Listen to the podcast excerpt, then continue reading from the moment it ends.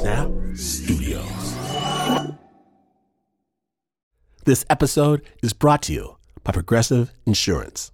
What if comparing car insurance rates was as easy as putting on your favorite podcast? With Progressive, it is. Just visit the Progressive website to quote with all the coverages you want. You'll see Progressive's direct rate, then their tool will provide options from other companies so you can compare. All you need to do is choose the rate and coverage you like. Quote today at progressive.com to join the over 28 million drivers who trust Progressive. Progressive Casualty Insurance Company and affiliates comparison rates not available in all states or situations. Prices vary based on how you buy. Support for Snap Judgment comes from Odoo. What is Odoo? Well, Odoo is the only software your business will ever need. Featuring a suite of integrated business applications, Odoo connects your business operations together so you can get more done in less time. Odoo has apps for everything CRM, accounting, sales, HR, inventory, marketing, manufacturing, you name it. Odoo's got it. To learn more, visit odoo.com slash snap. That's O-D-O-O dot com slash snap.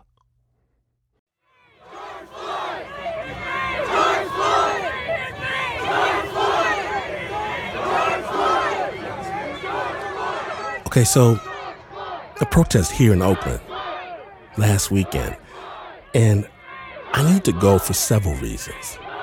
I need to make noise. I need to see my people.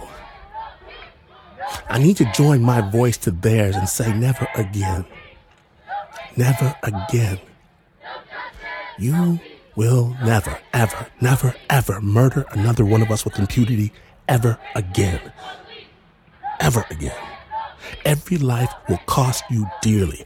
I need to let the powers that be know.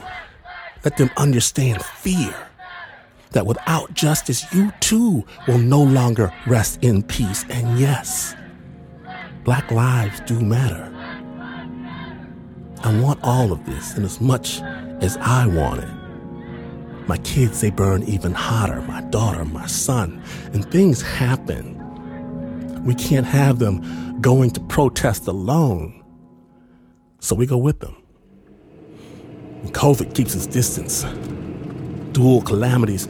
So instead of marching hand in hand, we join a procession of cars.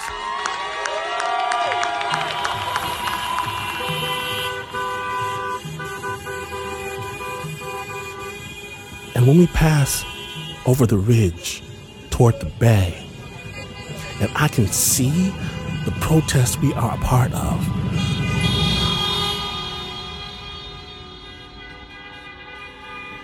I want to weep. Hundreds, thousands of cars, of bicycles, motorcycles, people of all kinds, all colors, all ages, beeping, honking, shouting, waving handmade signs out of the window. I see you. Students for George Floyd, I see you. Artists demanding peace, I see you.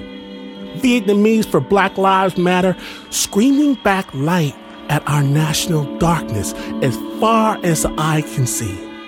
People for miles and miles and miles and miles.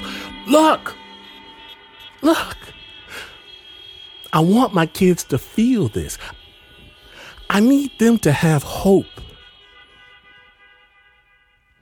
Even as I've lost my own.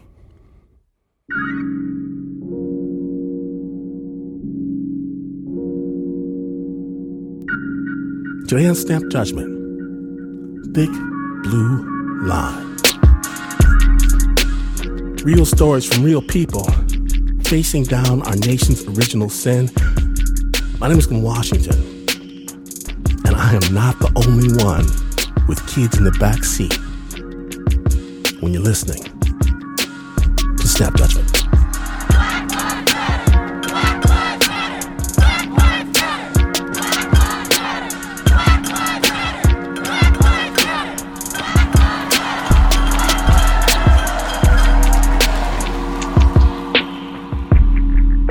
We begin in New Mexico, in Bernalillo County, where the stakes are high and it is not always clear who are the good guys, who are the bad guys. Snap judgment.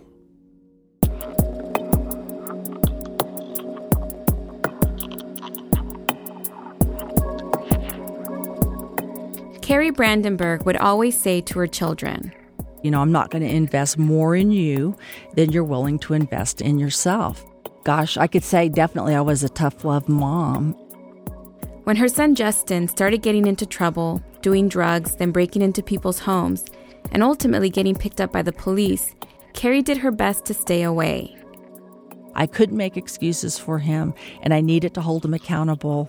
I never went to court. I never asked his attorney when any dates were occurring. I never read any police reports. In a way, I, I, felt bad because I couldn't even be a mother, but I just thought it was important that I not do so. Because? Well, j- just because of a potential conflict of interest. Kari was district attorney of Bernalillo County, where Albuquerque sits. She's actually the county's longest serving DA. And while she might have been the poster mom for tough love, people in the county had started to question why Kari wasn't that steadfast when it came to the Albuquerque Police Department especially in light of all the recent police shootings. Which came first, the taser or the gun? That is what Albuquerque police are trying to determine after the department's latest officer involved shooting. Police say officers tonight shot a man with a gun outside his home, a man who may have been drunk. Three Albuquerque police officers pull up on a violent suspect and opening fire on him within seconds. A total of 22 people were shot and killed by Albuquerque police over the course of just three years. And Kari's office, which is in charge of holding police officers accountable, had not prosecuted a single one. In fact, Kari had never prosecuted an officer in all her time in office. We did not proceed against any officer on an officer involved shooting because we did not feel we had probable cause, the legal standard that we needed to go forward with the prosecution. But by the start of Kari's fourth run as district attorney, a local reporter exposed a huge crack in the system. I think I started to report on, on the grand juries in 2012. Jeff Proctor is a journalist who's been covering the criminal justice system in Albuquerque for the past 15 years. What the DA's office was doing around that time when I really started to focus on this issue, they would take that police investigation and, to the best of the public's knowledge, they would present it to a grand jury. Now, this is where it gets tricky. In a regular shooting in Bernalillo County, the district attorney decides whether they have probable cause to prosecute that person, and then that case goes to a grand jury. But when it came to police shootings, there was a different system in place entirely. Instead of Kari's office making the tough call in house of whether or not to charge an officer with the crime, she handed that decision over to a 12 person panel called an investigative grand jury. And this had been the process from the 1980s. And when I came into office, I followed that process um, because I thought it was better to have 12 people make that decision that didn't have a dog in the fight, so to speak, than the district attorney. We thought that was a traditional grand jury where they were considering whether or not to charge the police officer. And what we came to learn was that those grand juries did not have the power or authority to indict a police officer for an on duty shooting, even if they had wanted to. The only power these so called investigative grand juries had was to find probable cause to indict, but they never even did that. Instead, they gave the illusion that a police shooting had been prosecuted, when in reality it had not. And just to give you a flavor of how friendly this process was to the police officers, the officer would come in and meet with the prosecutor in advance of the grand jury presentation and go over the story and the officer wouldn't even bring a lawyer with him. It was very, very crazy. The end result is that in Bernalillo County, no police shooting ever made it to a real grand jury.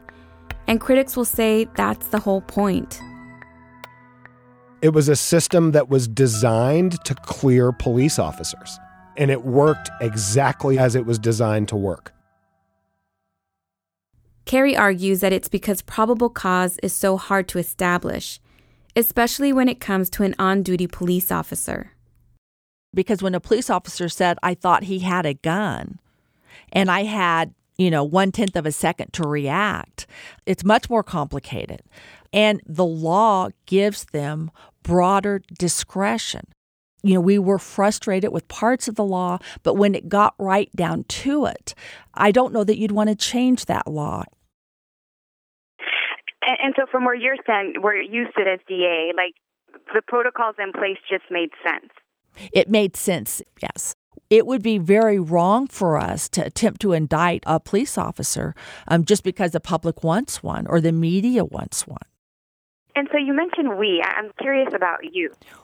When I say we, I, I always say we. Um, talking about the office, and we had a number of people weighing in. Um, I had three chief deputies and then myself. Ultimately, you know, I'm responsible. If anything goes wrong, I'm the one that, that can be held accountable. Not long after these investigative grand juries were exposed, a district judge went to Kari and said, You can't do this anymore. You don't have a legal authority to use our grand juries in this fashion. And ultimately, the practice was stopped. By now, all eyes were on Albuquerque. The Department of Justice was in town investigating the police department for use of excessive force. And for months, Kari sat on a backlog of police shooting cases as her office scrambled to come up with a better practice for holding police officers accountable. There was a fair amount of outrage among a growing group of family members of, of people who'd been shot by the police um, and others in the community who went regularly to city council meetings. And there would be, you know, 30, 40, 50, 60 people in a row signed up for public comment all basically saying the same thing something needs to change with our police department. But I would say that it really exploded after the release of the video recording of two officers shooting a homeless camper named James Boyd. The police shooting of James Boyd set off a series of events that would leave no one untouched, including Kari Brandenburg. On a sunny day in March of 2014, James Boyd was camping up in the foothills of East Albuquerque. A neighbor called the police to report that James Boyd was out there illegally, making noise and threatening a dog. Two officers showed up. How's it going? Go ahead and come out.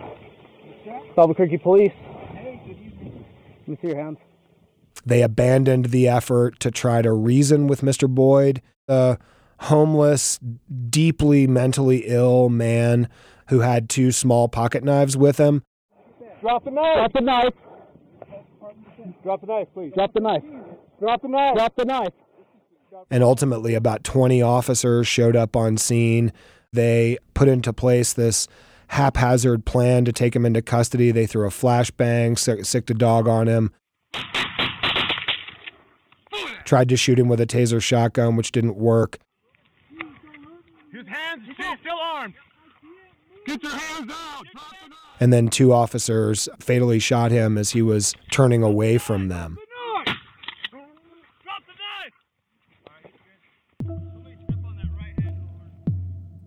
And it was at that time one of the clearest looks in American history from an officer's perspective at a fatal police shooting.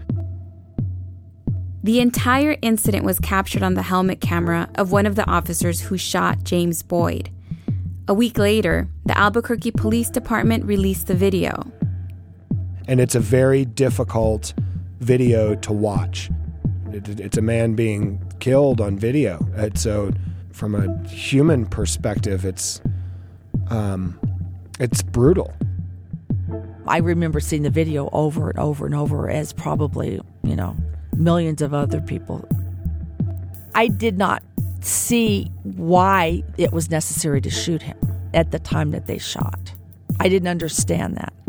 Now, I can tell you as a, as a prosecutor, as a DA, you know, we don't have the luxury of looking at that tape of the shooting and jumping to conclusions.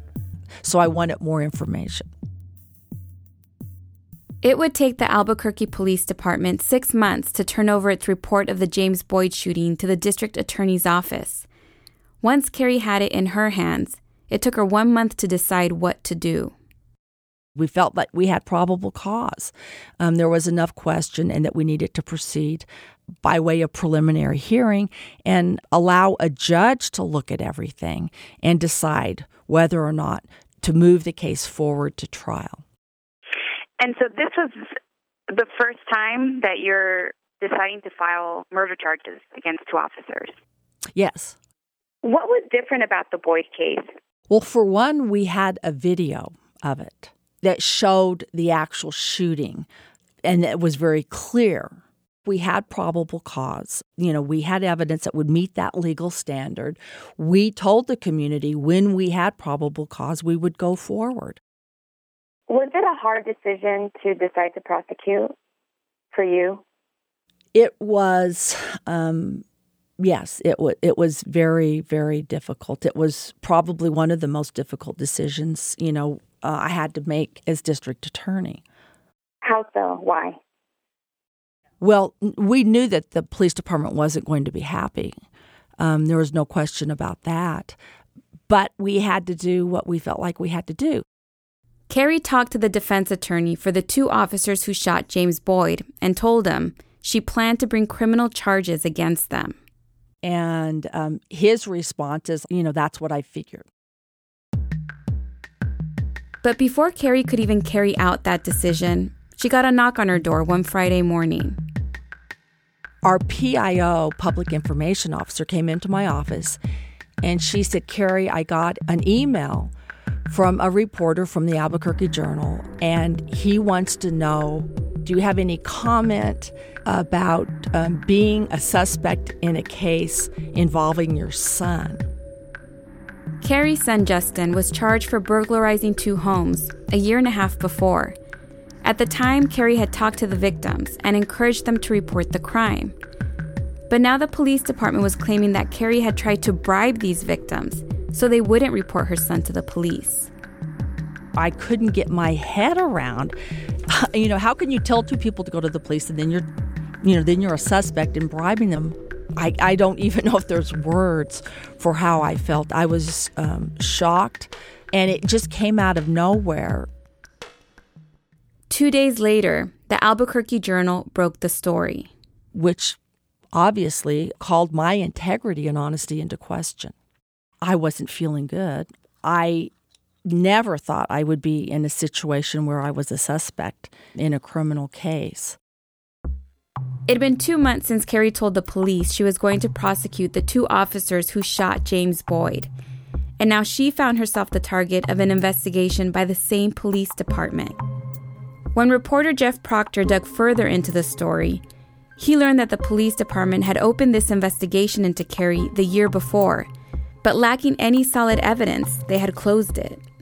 And around the time that she started to make noise about charging the officers and the Boyd shooting, it didn't necessarily get reopened, but they the Albuquerque Police Department took this big box full of stuff from from this investigation they'd conducted and they drove it up to the state attorney general's office.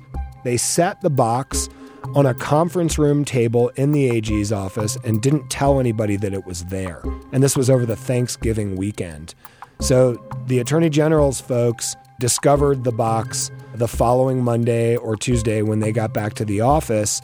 Meanwhile, the city of Albuquerque gave the case file to the Albuquerque Journal. And the Albuquerque Journal wrote a story before the Attorney General had even seen the file saying that Kari Brandenburg was a suspect. The day after the story broke, Kari decided to hold a press conference at her attorney's office. I was very clear in saying I did not do anything, and I would not do anything that was um, criminal or illegal or use my position as district attorney in any way whatsoever. And I never would have done anything that would absolve um, my son of, of responsibility for his actions. And then one reporter asked, Kari, will you continue with your probe of any uh, police shootings, including the Boyd shooting? I said it's, it's business as usual, and I will continue to, to do my job. I was even more determined, you know, to, to press on and, and do what I thought was the right thing in regard to the Boyd case. A month later, Kari finally filed criminal charges against the two officers who shot James Boyd. But if she thought it was going to be business as usual, it certainly was not. The following day, there was another officer involved shooting involving the Albuquerque Police Department. Two officers shot and killed a man during a foot chase. And when Kari's chief deputy showed up on the scene, like they always do, she was asked to leave. And my chief called me up and said, Kari, we're getting kicked off. Kari told her to sit tight. She got on the phone with the city attorney and other officials. And they basically said, We don't want you here. You're proceeding on the Boyd case, and we think that creates all sorts of issues. I said, We have to, it's our responsibility to be there. The very next day, city officials made themselves even clearer. The mayor's top executive sent Kari a letter calling on her to remove herself from prosecuting the James Boyd case and appoint a special prosecutor. They argued that because she was now a suspect in a case involving her son, she was no longer impartial towards the police department. What's your reaction? You know, I, I it was, uh, I think I said this is the twilight zone. I mean, we, we are living in the twilight zone. Um, it's bizarre, is what I thought. But Kari held her ground and kept moving forward with the case until The judge has just ordered District Attorney Kari Brandenburg's office to be taken off the James Boyd murder case. Over the fact that Brandenburg charged the two APD officers with murder around the same time police were investigating her in connection to criminal cases involving her son. Now, even though the judge points out that the two cases are not linked, she says the appearance that they're connected creates a conflict. In fact, the court said there wasn't a conflict of interest, but there was an appearance of a conflict of interest, and she removed us from prosecuting the case. One of the attorneys for one of the officers said, made some comment like, Well, now that the DA's office is conflicted off, I'm sure that they won't be able to find someone to prosecute the case, so it'll probably end up being dismissed. It left a bad taste in my mouth. A lot of things that happened left a bad taste in my mouth. Kari might have been conflicted off the case, but the judge did task her with finding someone else willing to prosecute the two officers. In removing Kari, ultimately, what the defense lawyers for these two officers got was an opponent who was one of the best trial lawyers in the Southwest. Kari brought in an attorney named Randi McGinn, and she took the case all the way to a criminal trial, where the officers who killed James Boyd had to face murder charges. But in the end, the jury hung. Three chose to convict, nine chose to acquit. So, you know, we were validated all the way up the line um, until it got to the jury. And and the jury hung. Wow. What do you think of that? Well, I'm I'm surprised they didn't acquit outright. It's very very difficult to get a conviction. And I think that most people in our community, at least most people in the legal community, were assuming that the officers would be acquitted. And we were surprised that it was a hung jury and that three people voted to convict. With a hung jury, there was still a chance that the two officers would be retried, but that decision would not be up to Kari. I've written a bunch of stories about that in the aftermath of, of the hung jury. There were people who were very upset. There were other people, you know, who took sort of more of a, a 30,000 foot view and said, you know what? The, the officers were charged. We had a public preliminary hearing done with the lights on. And then, you know, we had a public trial where both sides got to make their case and 12 people got to decide what the result was going to be. So this was, in fact, the system working. Kari had long ago decided that her fourth term as district attorney would be her last. I'd ask someone to shoot me before I'd run again because that was just a lot of time. I want to get back to some kind of quality of life with my family. Before she left office, she did get one bit of good news. The Attorney General cleared Kari as a suspect in the case involving her son, Justin. And what he determined was that the entire APD investigation and the way it was handled and the way it was publicly disclosed had been politically motivated. In fact, I interviewed him shortly after he uh, released his report, and I asked him point blank, What do you mean by politically motivated? And he would not elaborate. I was relieved. I just read that he said that there was no evidence, and, you know, that was the end of it. And that's pretty much all I cared about. Did you feel redeemed in any way? You know, I didn't feel redeemed. I wish I felt dirty from the whole mess. Um, it was ugly, it was nasty, it was negative, and I don't know that I'll ever feel cleansed from that. Um, but you know, you you do the best you can and, and move forward.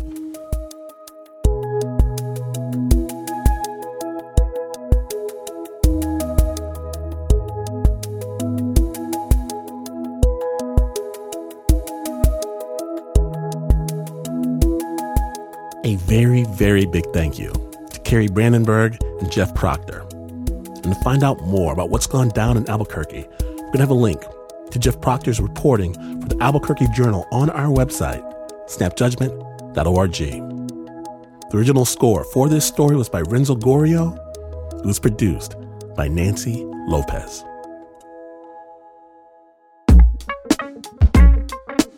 Now, when we return, a man is mistakenly arrested at the airport and soon learns that his fame can only get him so far. When Snap Judgment, the thick blue line continues. Stay tuned.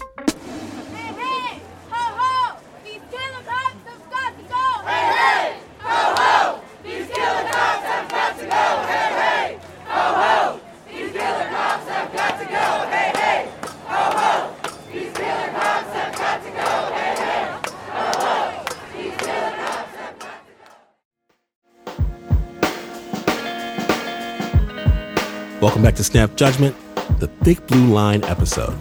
My name is Glynn Washington, and get ready because we're going to Snap Judgment Live, the Brooklyn Academy of Music, for a police encounter like you've never heard before. Snap Judgment Live. The uh, next guest, along with his partner, Questlove,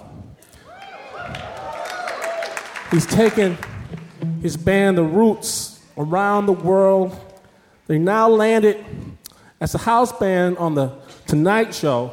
Everything this brother touches turns to gold. Snap Judgment just got a little bit funkier. Please welcome to this stage Tariq Black Thought Trotter.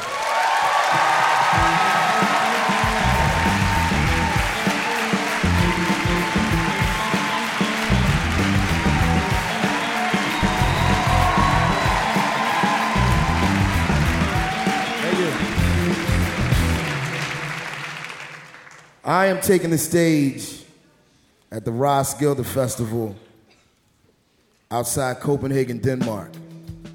There are two acts playing on the main stage. It's my band, The Roots, and it's Bruce Springsteen in the East Street Band. So we come out, we run through our set, and it was stellar, if I do say so myself. We did a great show. Afterwards, we're in the dressing room, still reeling, talking about how great the show was and how great it was that Bruce and the band stood off in the wings and watched our set in its entirety. And we start asking ourselves questions like, well, what did he think? Was his head moving? Did you, did you see him tapping his feet? And uh, stuff like that. And then, in a surreal turn of events, Bruce came into our dressing room and he asked, he said, uh, You guys want to come back out and perform with us during our set? Needless to say, of course we want to come back out and perform with you. Mr. Springsteen, uh, what are we going to perform? And he's going through his, his head and he says, uh, uh, Maybe we'll do Born to Run. No. Maybe we'll do uh let's do Wrecking Ball. And he says, no. Let's do the East Street Shuffle the way we did it with you guys on the show with Jimmy. Great, say no more. We're out there. We're on stage.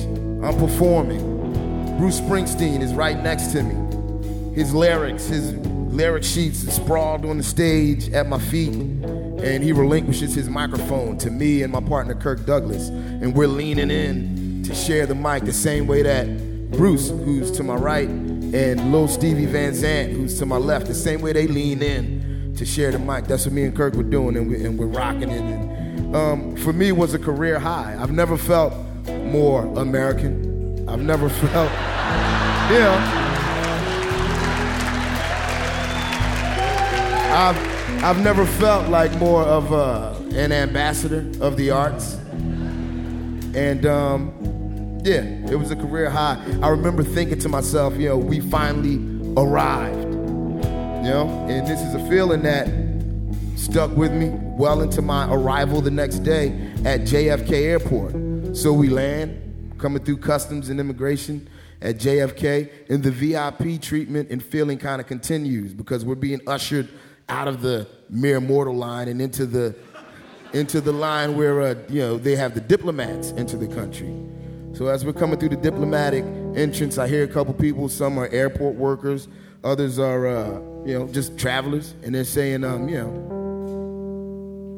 who is he? As to say, you know, who am I to be ushered through the diplomats' entrance into the country? So my partner Questlove, he goes ahead of me, and he's he's he's in. He's at the baggage claim now, easy breezy. Um, I'm expecting to come in and do the same, but there's a, a problem. So the gentleman who's looking at my passport, he looks down at my passport, looks up at me, down at the passport, up at me, and he says, uh, surely this is something that's going to be resolved relatively quickly, but you're going to need to step into this room over here on the side. You know, so now I'm at JFK. I'm in the room where folks are interrogated when their name raises a red flag. Enter Officer Courtney, an asshole. Now, I'm not usually the one to prejudge, but Officer Courtney in immigrations at JFK was such an asshole that you could tell with him just sitting there doing nothing. He was a textbook asshole. So I'm sitting in the room with Officer Courtney for what felt like an eternity before he finally looks up and asks, You want to tell me about Lancaster County? And I'm thinking, Lancaster County? Um, I mean, that's where I went to college 20 years ago. Surely there can't be any matter that was left unresolved between me and the fine people of Lancaster County, PA. But Officer Courtney says, no, Lancaster County wants you, so you're going to jail. Now, I try to name drop, even though it's something that I never do. I said, hey, I mean, come on, man, I'm just, uh, I'm, I'm an entertainer from the late night show with Jimmy Fallon. I just want to get, get back home to my family for the last few hours of the weekend. Surely you can understand that. And he says, nope, you're going to jail. So I asked if I could make a phone call, and he offers to make the call for me. He calls my wife, and there's no answer. So I get to thinking about home and my daughter, who was about six years old, and you know, who wanted to see me uh, upon my arrival home from Europe. I'm thinking about my wife and the rosemary garlic chicken that I asked her to have uh, waiting for me when I got back. And um, my wife calls back. Courtney answers the phone. Courtney, and you know, his answer to all my wife's questions about how come I hadn't returned from the airport yet and what was going on, he just says, Your husband's going to jail. Bang, and he hung, hung up the phone. So um, at this point, I feel defeated, deflated.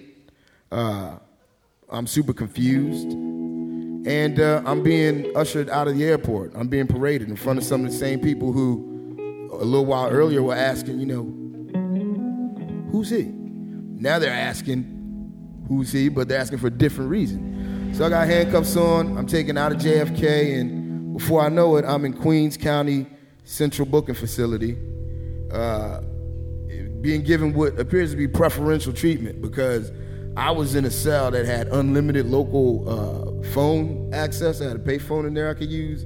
It had a, a clean toilet, and it was directly across from the night watch desk where uh, you know the corrections officers were staffed and they, they had to you know watch what was going on. So I felt like you know I was in the the executive suite, so to speak, of this jail.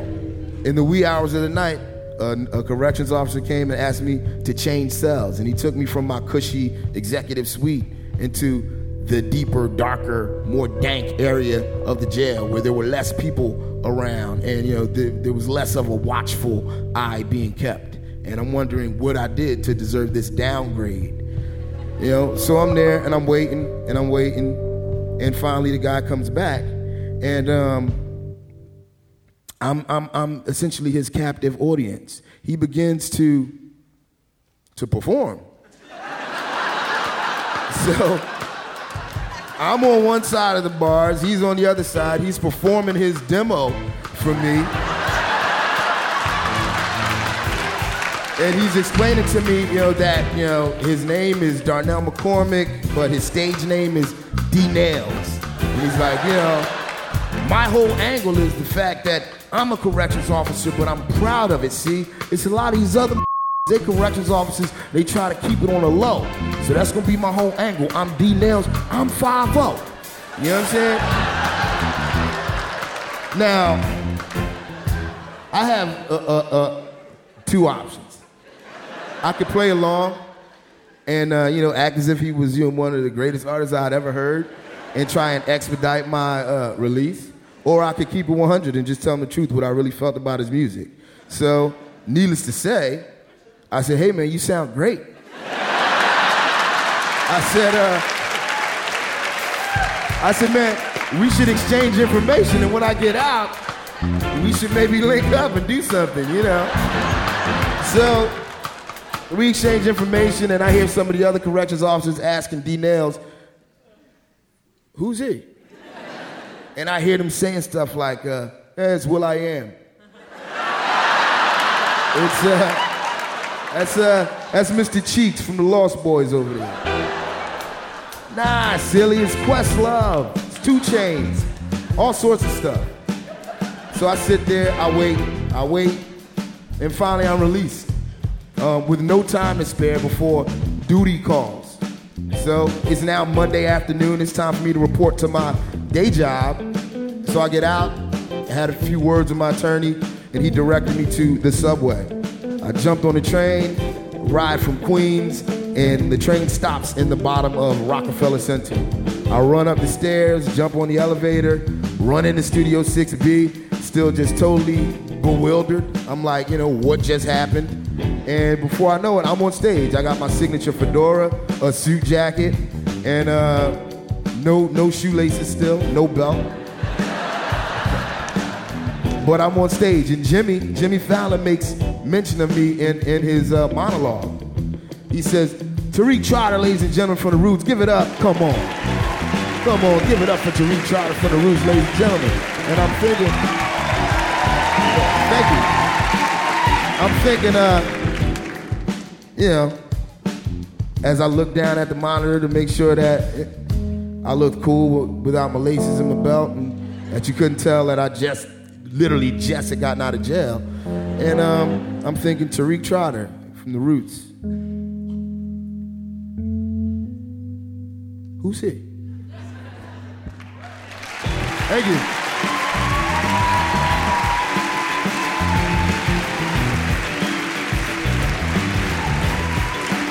Tariq Trotter!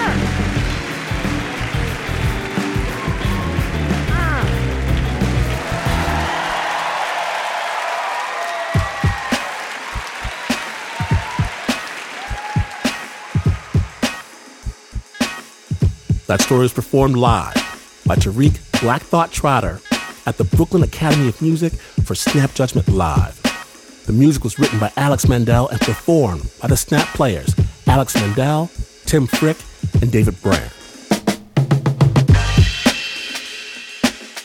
When Snap Judgment returns, a reluctant young Boy Scout earns his merit badge in reality. Stay tuned.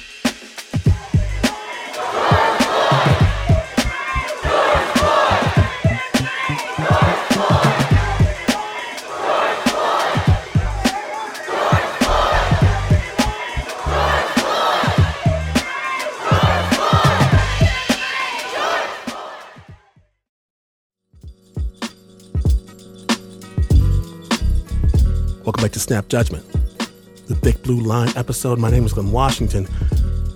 Our next story, it comes to us from the place of my birth, Detroit, Michigan. Shannon Cason. Shannon's one of my favorite storytellers, one of Snap's favorite storytellers, and people, they always want to know why. Let me tell you why. Because lots of folk can tell a story, but Shannon, Shannon tells it like it is.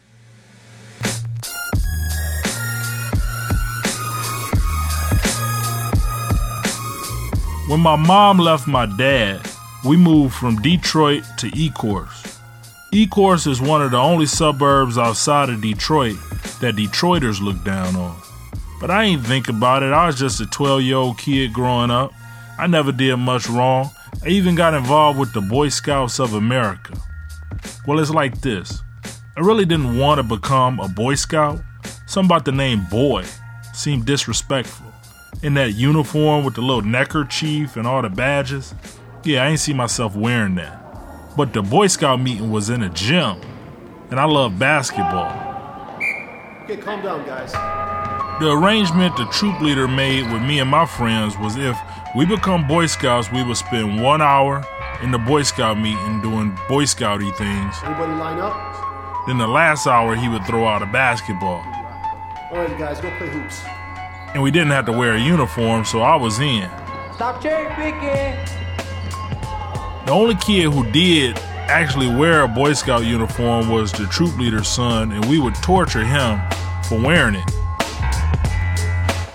So one day I'm on my way to my Boy Scout meeting, and I had a dollar, so I stopped at the corner store to get some better made red hot chips and a Faygo Peach, my favorite.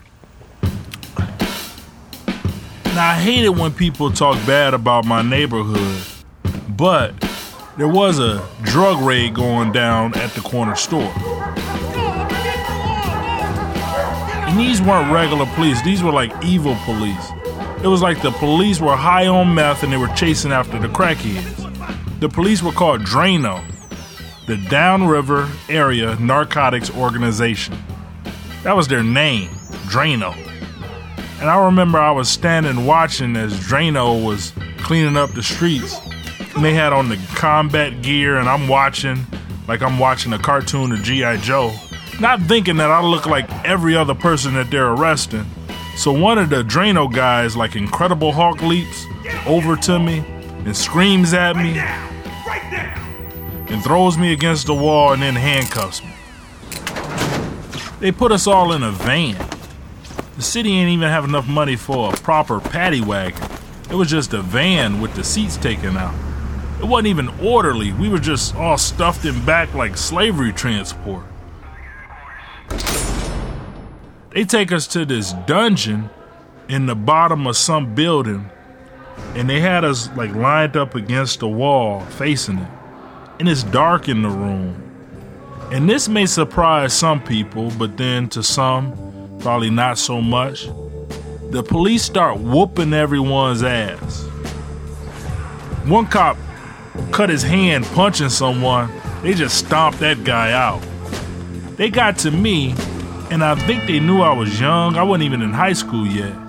But they called me out, and one of the officers, huge guy, dressed like a Ninja Turtle, he asked me what you was doing out there. And I know he saw my fear. I told him I was just going to my Boy Scout meeting and he smacked me. It was a smack so hard it took a while for the pain to catch up with the actual sound of the smack. Don't lie to me, young man. What you was doing out there? I had to think about it. I think I was, um, yeah, I was actually headed to Boy Scouts. And he smacked me again. So I'm not dumb. The next time I just told him what he wanted to hear. Uh, sir, I was out there and I was I was on the corner and I was selling drugs. Then he didn't smack me anymore. They eventually called my mom to come pick me up, but she sends my dad, who's to take his own time to get there. Then that officer who smacked me calls me out again. He's like, Come here. I ain't gonna hit you. Come here. And he said, I want you to know you ain't gotta live this life, young man. I know it seems attractive. You see these guys, they got the cars, the women, they rapping about it. I grew up in the same neighborhood you did, young man. And I'm gonna tell you, that life doesn't pay. You either go end up dead or in jail. And I tell you, you come to jail through me, I'm gonna put my foot. And it wasn't pleasant things he was saying he would do to me. But he went on. The only reason I feel for you and know it's not all your fault is because your drug dealing dad just showed up smelling like a weed factory. I should throw Bob Marley in jail right now. They got programs that can help you. They got the DARE program. I'm involved in that. The Junior ROTC. I was involved in that. Get in one of these programs, young man. And I wanted to tell the guy my dad actually doesn't sell drugs. He's a good dad. He just smokes a little weed. And you really don't have the right to put your hands on me like that. And I can't help but go to the corner. That's where the store is at, you big dummy. But of course, I didn't say that. I said, Yes, sir, and left. I told my dad everything that happened, and my dad tells me that this is all a part of growing up in the streets we live in. I didn't want to accept that. But what I did do, I asked my dad to get me a Boy Scout uniform. And every time I went to the corner store before my meetings, I stood there drinking my pop, eating my chips just like before, just wishing I'd run into that Drano cop again. So I could tell him, I'm in a program, you big dummy. It's called the Boy Scouts.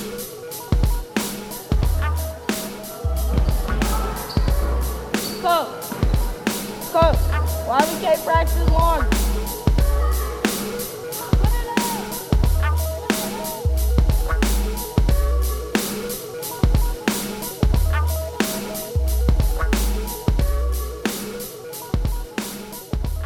Amazing Shannon Cason is a writer, award winning storyteller, host of the In Good Company podcast and Shannon Cason's Homemade Stories podcast. We're going to have a link to all things Shannon at our website, snapjudgment.org.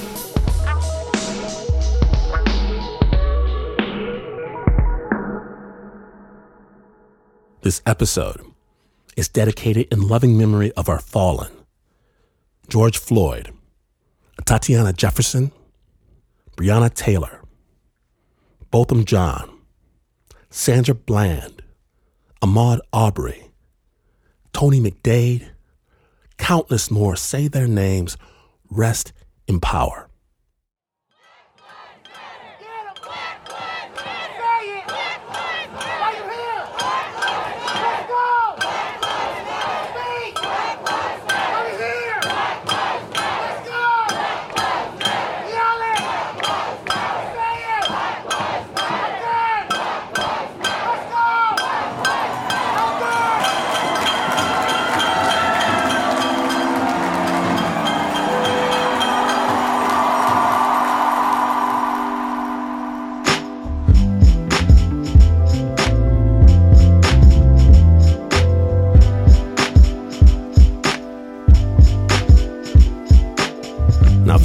Even a moment of today's Snap Judgment episode, subscribe to the Snap Podcast and let everyone know.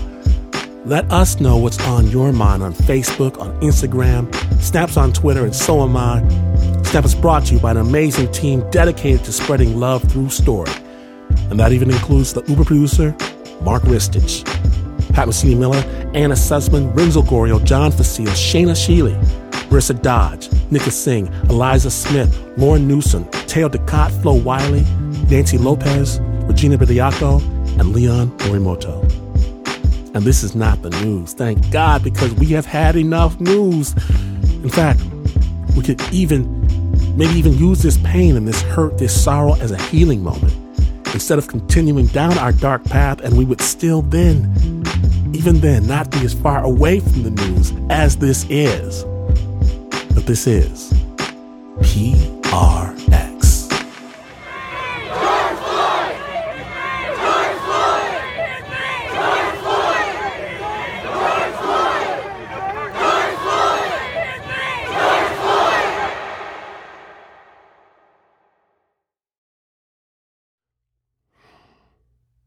Support for Snap Judgment comes from Odoo. What is Odoo? Well, Odoo is an all in one management software with apps for every business need. Odoo has apps for CRM, accounting, sales, HR, inventory, manufacturing, and everything in between.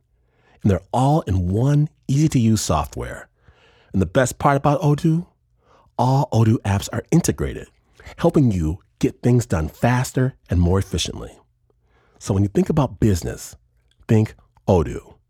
To learn more, visit odoo.com slash snap. That's O-D-O-O dot com slash snap.